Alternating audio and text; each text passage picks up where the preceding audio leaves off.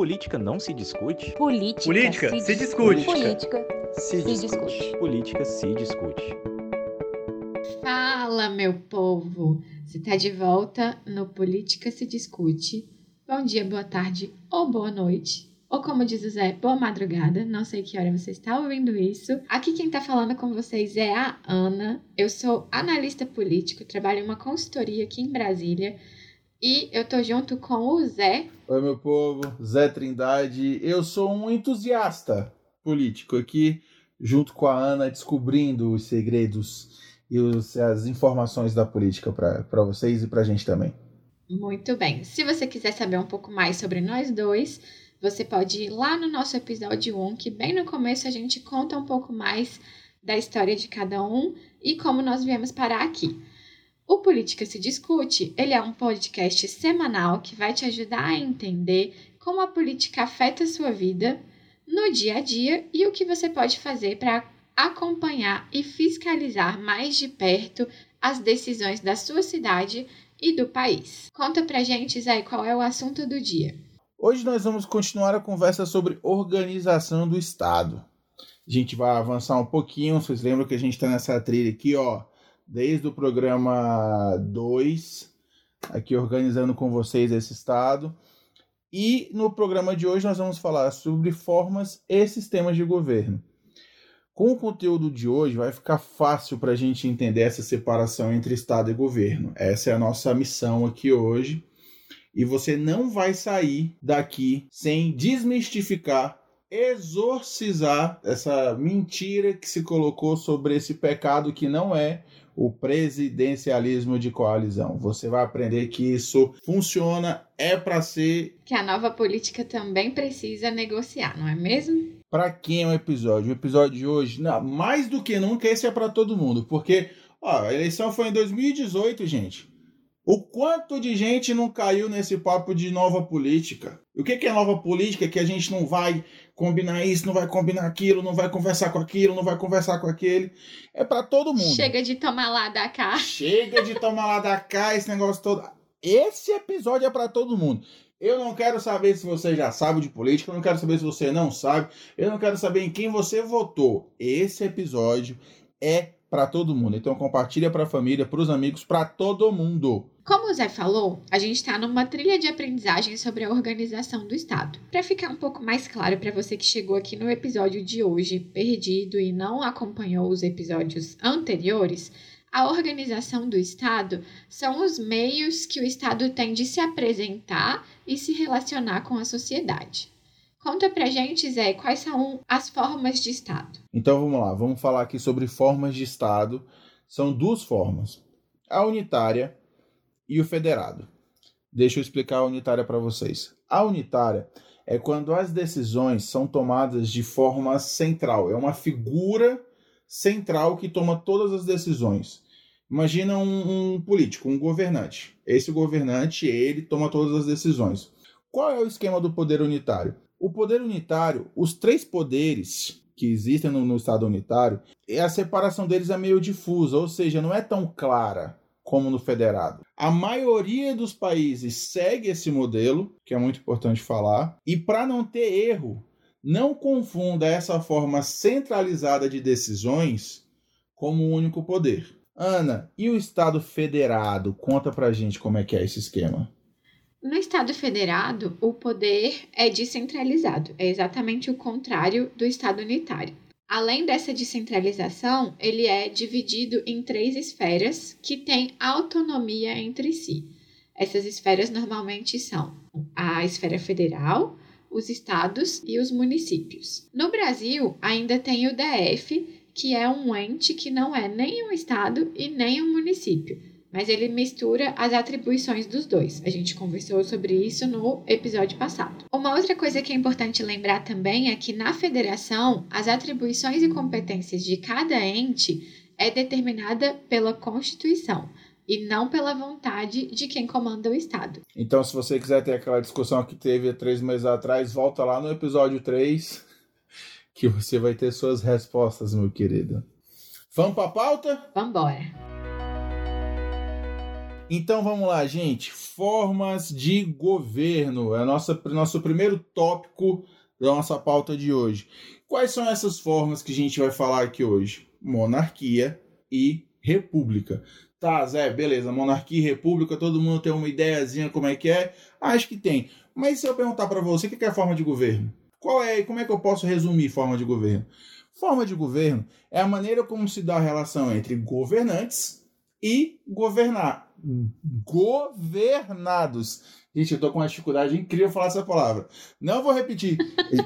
Governados. É isso mesmo, Zé. Outra coisa que é importante a gente lembrar também na forma de governo é que ela marca ainda mais a separação entre o governo e o Estado porque nem sempre o chefe de Estado é o chefe de governo. E a gente já falou um pouco sobre isso lá no episódio 2, quando a gente falou da diferença e dos conceitos de Estado e governo.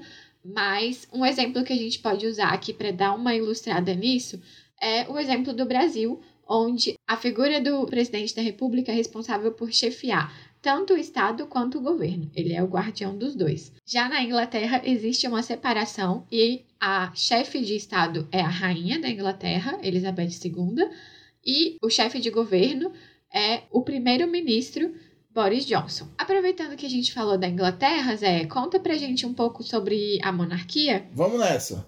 Vamos começar com essa informação. Se não for a mais antiga, monarquia com certeza é uma das mais antigas formas de governo que a gente tem datado. E aí a gente vai voltar lá pro Império Azteca, lá pro Antigo Egito. Gente, estou falando de coisas é, antes de Cristo, é lá atrás, lá atrás mesmo. A linha de sucessão na monarquia, ela é pelo sangue, é hereditário. Ou seja, quando morre um rei, assume o seu filho mais velho. Filho ou filha mais velho assume. Então não tem eleição, não tem voto. Morreu um rei, o filho mais velho, pimba, virou rei. Já que a gente já entendeu a sucessão, agora a gente vai para os tipos de monarquia. E aí eu vou falar que muitos de nós, nós temos um tipo de monarquia na cabeça, que é absolutista. Qual é essa monarquia absolutista? Essa do Senhor dos Anéis é a do Game of Thrones, é a do Coração do Cavaleiro, que é o quê? O rei, ele manda e desmanda. Ele é a figura central, ele é quem manda tudo, é ele é quem desfaz, ou é ele o que faz. Por isso que a gente vê aquela quando quando um rei morre, vem aquela guerra. Geralmente a, a, as brigas, as tramas dos filmes é por isso, é para quem é que vai ser o rei. Por quê? Porque é absolutista. O cara manda em tudo, o poder é ele. Caramba, mas tem outra? Claro que tem. Pegando a rainha da Inglaterra, pegando o Reino Unido. É uma monarquia constitucional. O que que é essa. Putz, agora tu complicou, hein? Não, não compliquei não. Qual é a grande diferença entre a absolutista e a constitucional?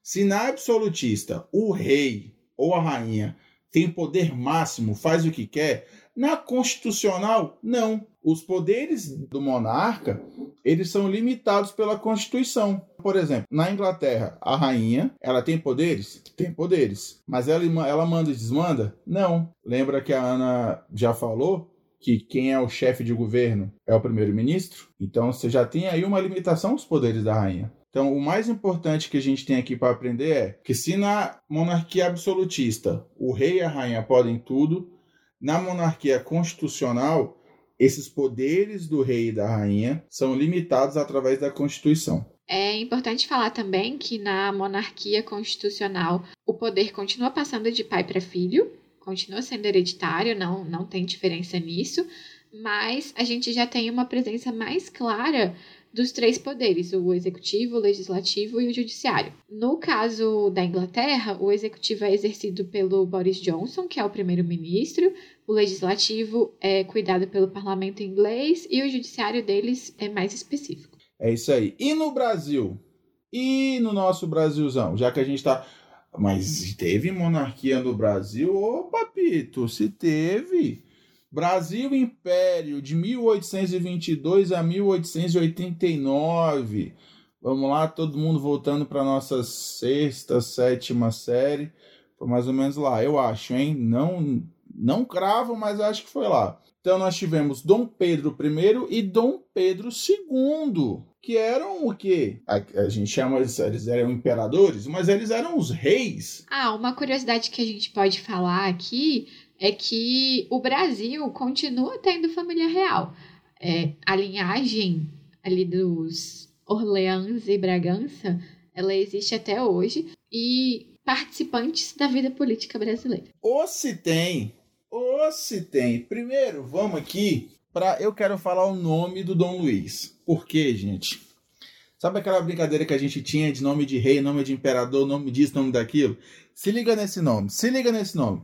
Luiz, Gastão, Maria, José, Pio, Miguel, Gabriel, Rafael, Gonzaga, de e Bragança e Winterbach. Não sei falar esse último nome, mas esse é o nome do nosso Dom Luiz.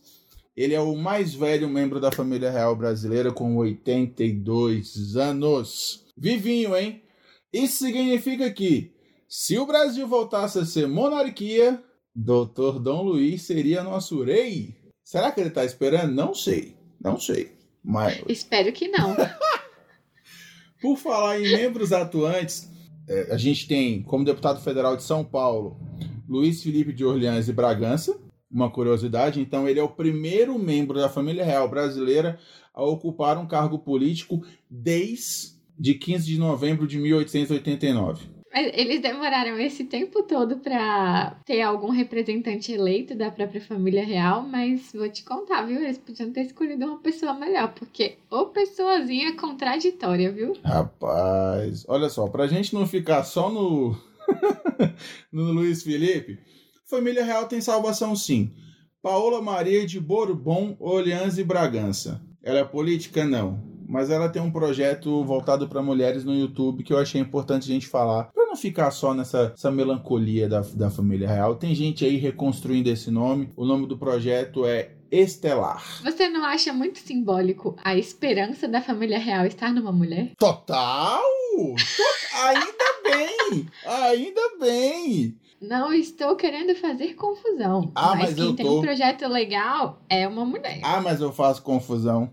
Por isso que eu trouxe a doutora aqui. Eu poderia ter parado no Felipe Orleans de Bragança, mas eu quis, eu quis trazer esperança pro povo brasileiro.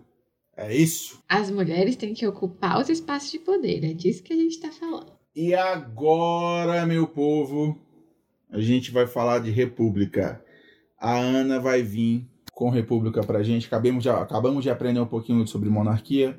Ana, ensina para nós. República. Na República, a primeira coisa que a gente tem que pensar como diferença da monarquia é que o cargo que costumava ser exercido por um rei, agora ele vai passar a ser exercido por uma pessoa que foi escolhida pelo povo. E essa é a principal diferença. Enquanto na monarquia o cargo é passado de pai para filho, aqui na República quem escolhe é o povo.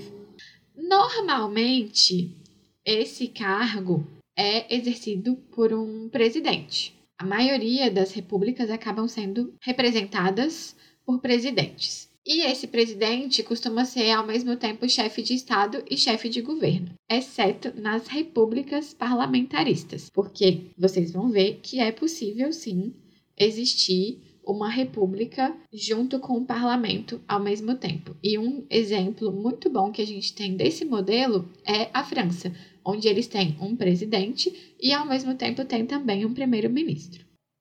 Uma outra curiosidade importante é que na República os poderes são mais claramente divididos, principalmente o poder executivo e o poder legislativo.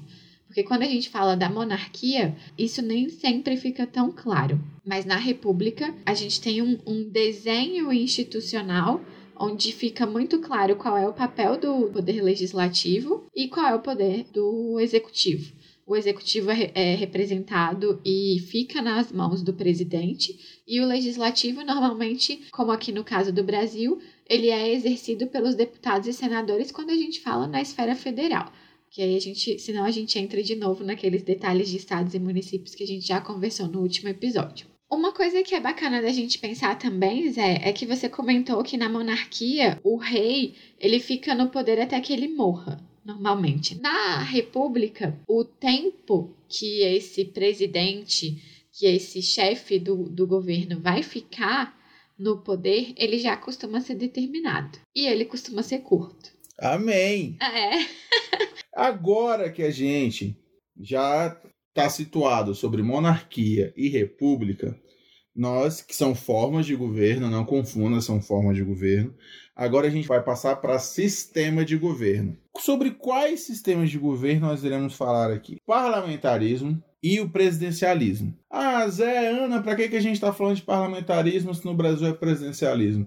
Porque nós precisamos que você entenda a diferença nós precisamos que você entenda exemplos fora do Brasil para você entender mais como que funciona aqui dentro e se futuramente ou não, nós precisamos de alguma atualização, de alguma modernização. É sempre bom a gente ter a cabeça lá fora também como exemplo, para a gente olhar como é que o mundo está funcionando. Falando em parlamentarismo, nós continuamos no Reino Unido. Nós continuamos na Inglaterra, meus queridos. Vamos para lá de novo. Adoro nossa rainha. Quem é que não gosta da nossa rainha? Quem é que não gosta? Vamos falar a verdade, né? Parlamentarismo. O que é que eu vou falar com você sobre parlamentarismo?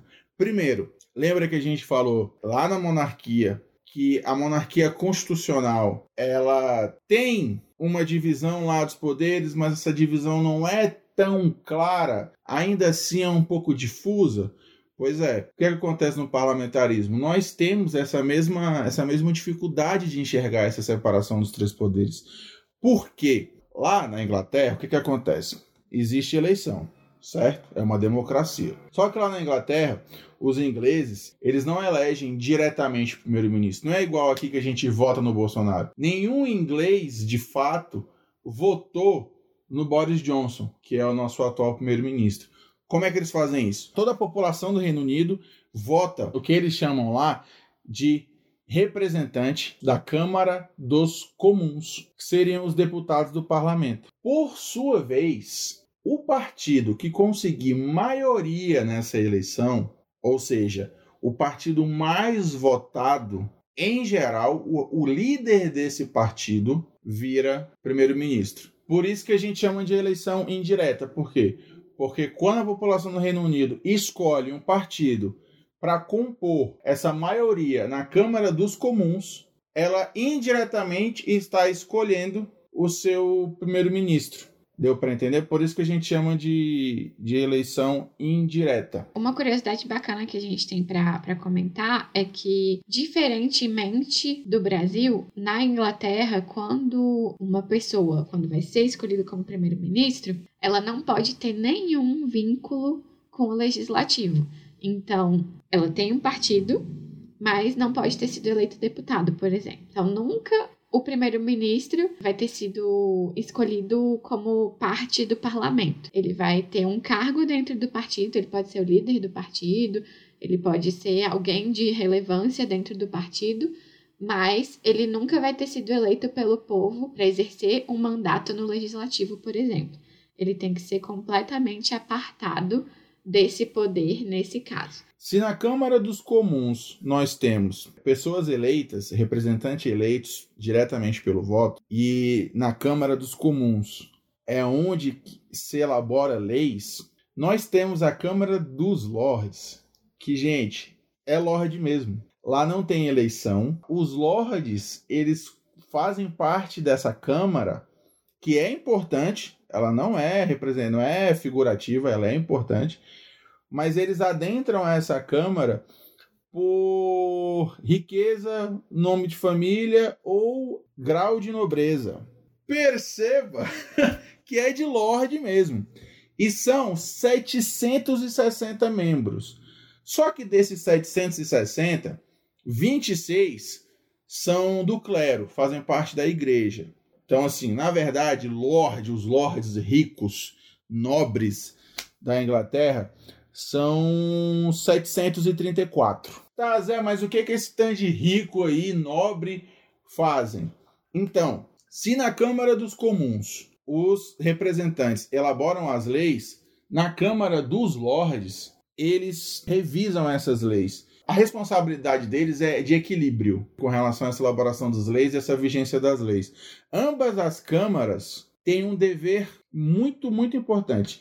Ambas fiscalizam as ações do primeiro-ministro, que por sua vez, uma vez por semana, se não me engano, é na quarta-feira, ele tem que ir lá, ó, no dia que sai o podcast, ele vai lá. Ele tem que ir lá no parlamento e defender as ações dele, ou seja, não é uma visita marque ele marca não, é obrigatório, é obrigatório. É tipo convocação aqui no Brasil. Como se fosse uma convocação aqui no Brasil. Então veja que interessante isso. O primeiro-ministro, ele, como chefe de governo, ele tem que fazer a sua equipe, né, minha gente? Ele também escolhe os ministros dele. Que aí a gente vai fazer uma divisão aqui. São 24 ministros que compõem o primeiro escalão. Só que existem mais outros 96 ministros responsáveis por temas secundários. No total disso tudo são 118. Aonde que o nosso primeiro-ministro Boris Johnson, de onde que ele tira esses ministros? Ou da Câmara dos Comuns ou da Câmara dos Lords. E agora, meus queridos, se vocês não tirarem 10 no parlamentarismo, pelo amor de Deus, eu quero ver vocês na, na mesa do bar errarem qualquer coisa que eu falei aqui agora. Mas a Ana vai trazer para nós. Se eu estava lá na Inglaterra, lá no Reino Unido, se eu estava por lá, a Ana vai trazer para cá. Presidencialismo, Ana. Manda brasa. Finalmente a gente chegou no nosso modelo de sistema de governo. Como o próprio nome já diz, o presidencialismo é aquele modelo onde o presidente é quem toma as decisões e é o chefe do governo. A principal característica que a gente tem aqui, de novo, que é muito parecido com a república, por isso que normalmente a maioria das repúblicas são presidencialistas, é que existe a separação mais clara entre os poderes. Aí entra tanto o poder legislativo quanto o executivo e o judiciário. No presidencialismo e na república, o norte, o guia maior de todos é sempre a Constituição, a Carta Magna, a lei máxima que eles escolherem para determinar como aquele país vai funcionar. Uma coisa que é importante a gente lembrar é que essa separação dentro dos poderes, ela é muito clara. Mas, ao mesmo tempo, existe uma relação de interdependência. A interdependência é quando um depende do outro. No caso do poder legislativo, ele é independente, ele tem as funções dele, mas ele precisa fiscalizar também o poder executivo e o poder judiciário. A mesma coisa acontece com os outros dois poderes. Eles são livres para fazer tudo o que a Constituição permite, mas no dia a dia cada poder está olhando para o que o outro está fazendo para ver se eles estão respeitando a Constituição, porque a Constituição é sempre o guia máximo do Brasil.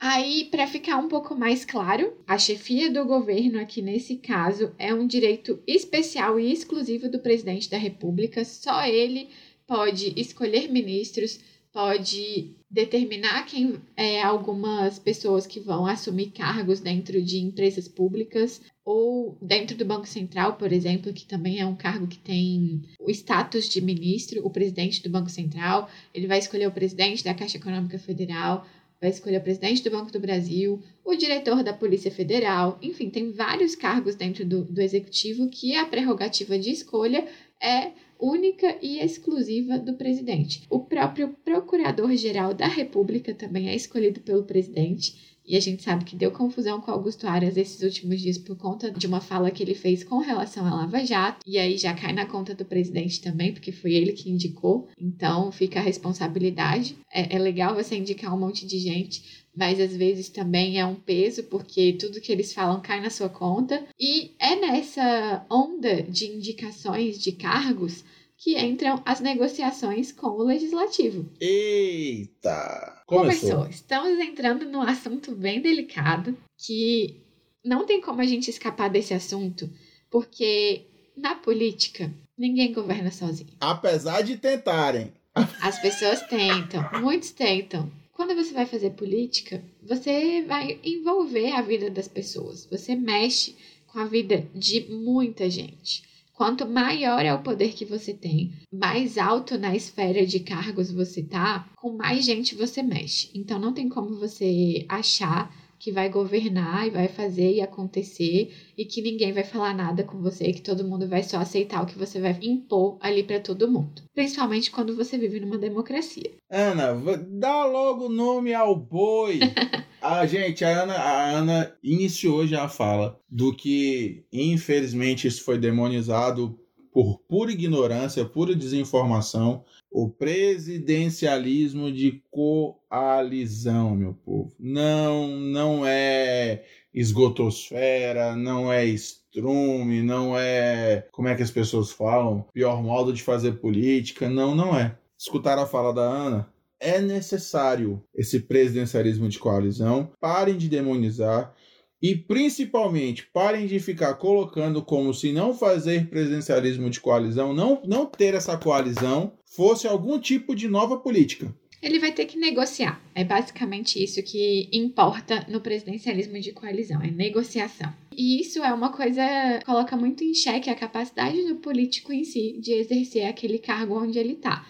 Porque se você for parar para pensar, essas indicações de cargos, elas podem sim ser feitas de modo unilateral. Só que no modelo que a gente tem hoje, que é um modelo multipartidário, ou seja, é um modelo que tem vários partidos, é muito difícil acontecer igual lá na Inglaterra, de um partido só compor a maioria do Congresso. E principalmente da Câmara dos Deputados, que é a casa que tem mais projetos de lei, que é a casa onde os projetos que o presidente quer colocar de reforma, de projetos que ele tem para mudar o país, elas precisam ser iniciados na Câmara dos Deputados. Então, como o presidente vai conseguir fazer com que os projetos de autoria dele e os projetos que já estão na Câmara dos Deputados e são de interesse dele sejam aprovados se ele não negociar com os deputados? Como ele vai conseguir fazer com que a pauta de interesse dele seja levada adiante se ele não tem uma base da Câmara dos Deputados e do Senado Federal. Se ele não tem base, se ele não tem apoio, ele não vai aprovar, ele não consegue fazer nada, porque a maioria das coisas que o presidente precisa fazer, elas precisam vir por força de lei. E as leis são aprovadas dentro da Câmara e do Senado. E aí eu faço uma reflexão de por que, que esses cargos importam, se a gente for parar para pensar. Às vezes eu acho que as pessoas talvez não tenham isso tão claro em mente. Por que, que um cargo de ministro importa? Por que, que um, um DAS, que é a, a, a sigla dos cargos comissionados, por que, que o DAS importa?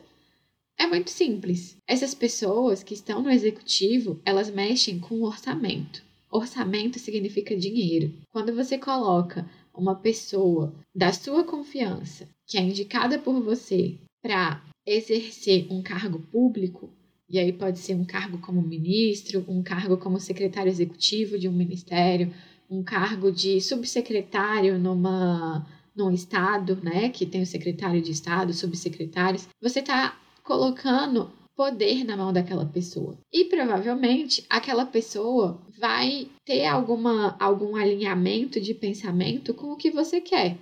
E aí, quando a gente está falando de um ministério, se o Ministério da Educação tem que escolher onde ele vai fazer investimento de dinheiro, onde ele vai construir escolas, provavelmente a pessoa que tem um alinhamento de pensamento com você, ela vai priorizar a sua região de interesse ela vai priorizar o seu estado, ela vai priorizar a sua cidade. E assim, a influência fica muito mais fácil. A gente está falando sempre de dinheiro. O que importa aqui é o orçamento.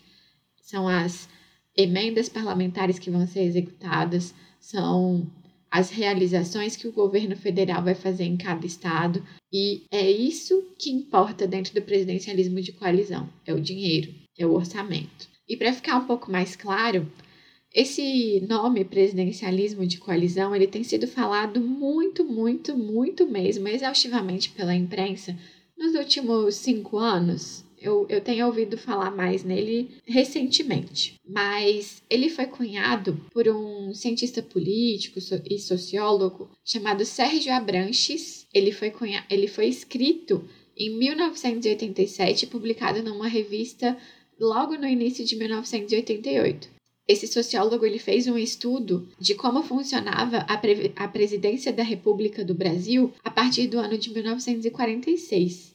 E foi aí que ele percebeu que desde aquela época, desde os anos 40, ali, 1946, até no final do governo do Getúlio Vargas, o que funcionava no Brasil era essa esse presidencialismo que precisava fazer acordos e alianças interpartidárias para alcançar um fim comum. Ou seja, esse termo ele é antigo, se refere a uma prática que é mais antiga ainda do que o termo, né? Porque se a gente for parar para pensar que ele foi publicado a primeira vez em 1988, mas ele estava fazendo um estudo que avaliava o comportamento da presidência da República Brasileira desde 1946, então não vai ser o Bolsonaro que vai conseguir mudar isso. Inclusive, ele até tentou, mas já retomou a prática que é antiga. Entenderam, né? Tem Sérgio Abranches,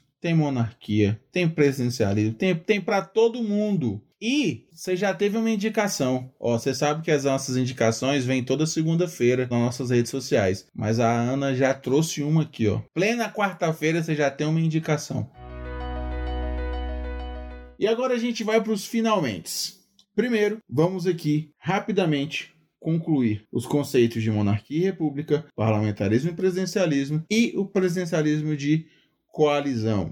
Ana, o que é monarquia e república, Ana? Monarquia é aquela forma de governo onde o poder é concentrado nas mãos de um rei. E república é a forma de governo onde o poder é concentrado nas mãos de um político eleito pelo povo. Igual você falou, nem sempre o nome, a denominação é presidente. Exatamente. Ok.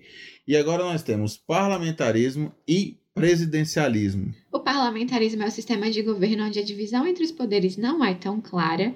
A gente tem a figura do parlamento, onde é preciso haver uma maioria partidária para escolher o representante do executivo, que na, na maioria das vezes é o primeiro-ministro. E quando a gente fala com relação a essa divisão não tão clara, é justamente isso, né?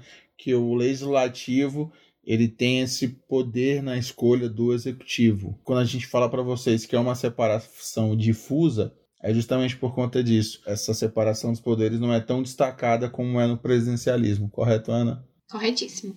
E aí você já falou um pouco da diferença do presidencialismo, que justamente a separação entre os poderes é muito mais clara. Eles se fiscalizam entre si, há uma relação de interdependência, mas cada um tem o seu papel definido pela Constituição. O chefe de governo no presidencialismo é o presidente, como o próprio nome já diz, e no caso do Brasil, a gente tem o presidencialismo de coalizão, né, Zé? Exatamente. E é justamente o que? Esse acordo político ou aliança interpartidária para alcançar um fim comum. Essa necessidade de negociar, essa necessidade de você dialogar fora do seu partido, com o seu partido e com os outros partidos, para que você alcance o fim comum, para que você tenha até uma coisa que nós iremos falar agora no vocabulário da política, a tal da governabilidade. Por falar no vocabulário da política, a gente quer agradecer o Lucas Guimarães e a Aline Leila por terem enviado ideias de termos para a gente comentar aqui no vocabulário de hoje. Só que acabou que a Suelen Mello pediu para a gente explicar o que é governabilidade. Essa dúvida casa muito com o tema que a gente está abordando hoje. Então, Lucas, Line, continuem ouvindo nosso podcast. A gente anotou as sugestões de vocês e nós vamos falar sobre as dúvidas de vocês aqui nos próximos episódios. Mas hoje como a dúvida da Suelen casou perfeitamente com o tema que nós abordamos hoje, nós escolhemos tratar sobre ele. E a dúvida dela é o que é governabilidade? Ou seja, por que o presidente não governa sozinho? É uma dúvida muito boa, né, Zé? Essa dúvida é tão boa porque o que acontece é o que muitos de nós brasileiros imaginamos que é o que vai acontecer quando a gente escolhe um presidente, né? Infelizmente a gente tem essa loucura. Claro que a gente vai falar de autocracia e democracia nos próximos episódios. Na, verdade, no próximo episódio, né, Ana? No episódio 5, nós iremos falar de autocracia e democracia. Mas é, o, o nosso, nosso eleitor, nós como eleitores, A gente infelizmente acha que ao eleger um presidente ele vai governar sozinho. Durante muito tempo não votamos em certos candidatos justamente porque ele não teria a dita governabilidade, o que é muito interessante isso também. A gente acabou de falar sobre presidencialismo de coalizão, a gente acabou de falar sobre a necessidade de, de conversar. A gente perceba que a gente não entrou muito lá no tema no nosso dia a dia, para a gente poder entrar aqui agora. É isso que o Bolsonaro está sofrendo. Ele precisa governar. Ele precisa ter essa governabilidade.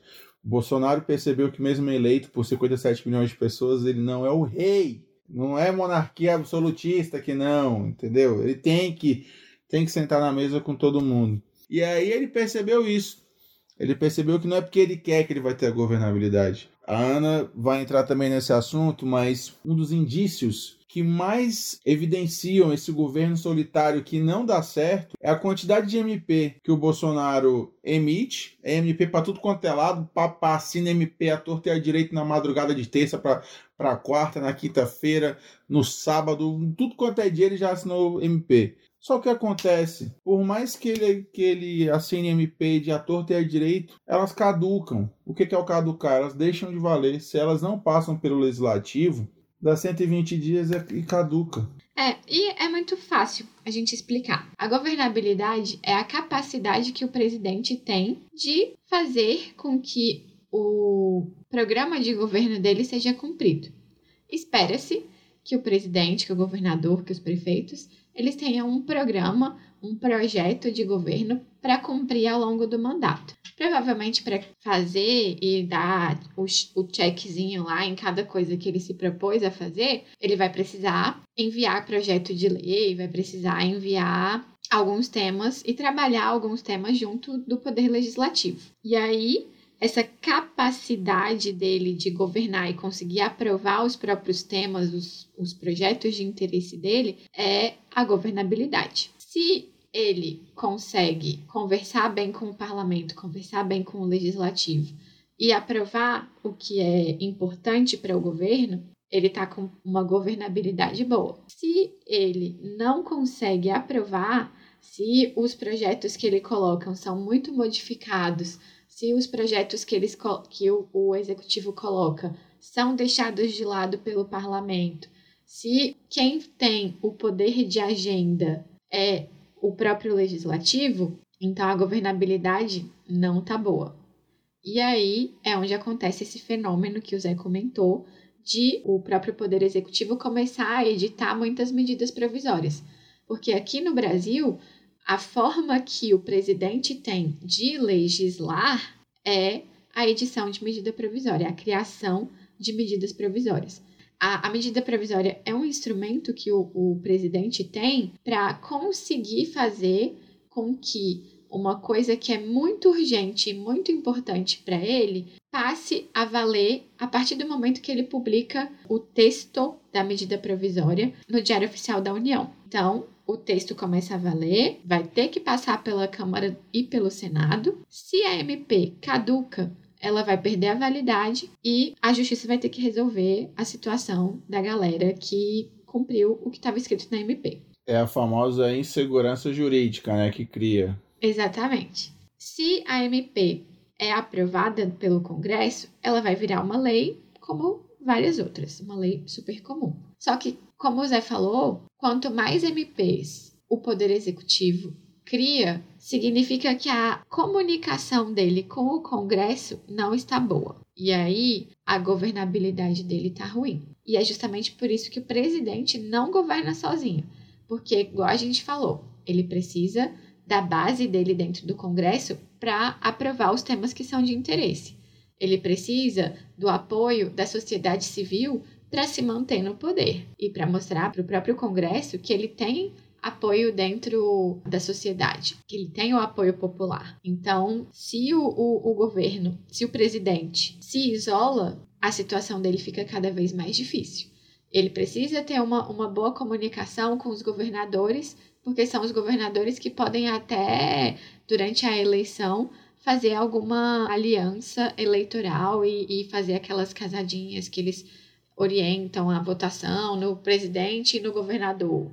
Então, tem muitos interesses envolvidos E não só o presidente não governa sozinho, como ninguém nesse país governa sozinho. Justo. E uma coisa importante de se falar é que não existe vácuo na política. Se você tem um governo que está fraco, um presidente que está fraco em negociar, tem alguém exercendo essa força. É só olhar para o Rodrigo Maia. Exatamente. Se você não está com a sua cadeira, se você não está com a sua autoridade em dia, tem alguém que tá. E aí, nessa falta de governabilidade, nessa infeliz forma de governar até agora do Bolsonaro, a gente tem a figura do Rodrigo Maia muito em destaque o tempo inteiro. E o do Davi Alcolumbre também, né? Tá sempre aí emitindo notas de repúdio. Ai, que raiva das notas de repúdio.